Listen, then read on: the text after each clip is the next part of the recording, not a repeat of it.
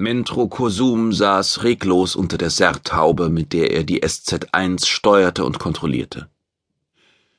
Der Haluter Icho Tolot stand neben dem Kommandanten und beobachtete die Panoramagalerie.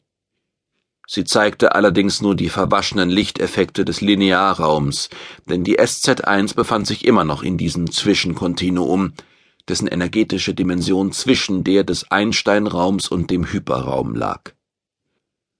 Tolot wusste, dass der Planet Carentfor nur 280 Lichtjahre von der Sonne Medaillon entfernt war. Er wusste aber auch, dass diese Distanz im Malstrom eine ganz andere Bedeutung hatte als im Bereich einer normalen Galaxis. Hier gab es unzählige Störeffekte. Allerdings galt das nicht nur für die SZ1, sondern auch für die Verfolger. Endlich fiel die Solzelle in den Normalraum zurück. Mentrokosum ließ die Serthaube von seinem Kopf aufsteigen. Gleichzeitig fiel sein Blick auf den Haluter. Hallo, Tolotos, sagte er. Wie geht es Ihnen? Mir geht es ausgezeichnet, antwortete der vierarmige Riese. Wie weit ist Karen vor noch entfernt? Theoretisch siebeneinhalb Lichtjahre. Aber die Ortungen können den Stern nicht finden. Es sieht aus, als wäre die Sonne Malibu samt ihren Planeten verschwunden. Mintrokosum tippte Romeo an, der sich neben ihm an die Kontrollen angeschlossen hatte, und sagte Was meinst du dazu, alte Konservenbüchse? Da der Roboter sich nicht rührte, versetzte er ihm einen leichten Tritt. Bitte, Sir, sagte Romeo endlich mit knarrender Stimme. Ich habe dich etwas gefragt, Romeo sagte Kosum.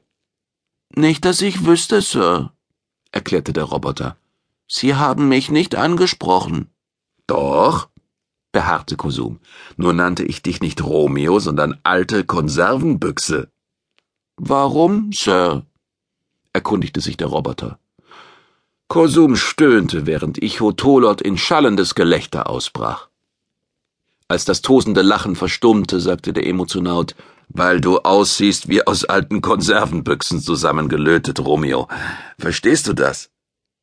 Der Roboter vollführte eine ablehnende Bewegung. Das muss ich wohl nicht, oder? Nein, aber du sollst meine Frage beantworten, brauste Kosum auf. Welche Frage?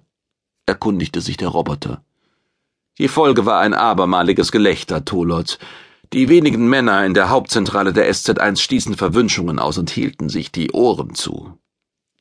Mentrokosum wartete geduldig, bis der Heiterkeitsausbruch des Haluters abgeklungen war, dann sagte er Ich meine die Frage, die ich an dich, alte Konservenbüchse, gerichtet hatte, Romeo. Ich möchte von dir wissen, was du davon hältst, dass wir die Sonne Malibu nicht orten können. Dafür dürften die Störeffekte des Malstroms verantwortlich sein, Sir antwortete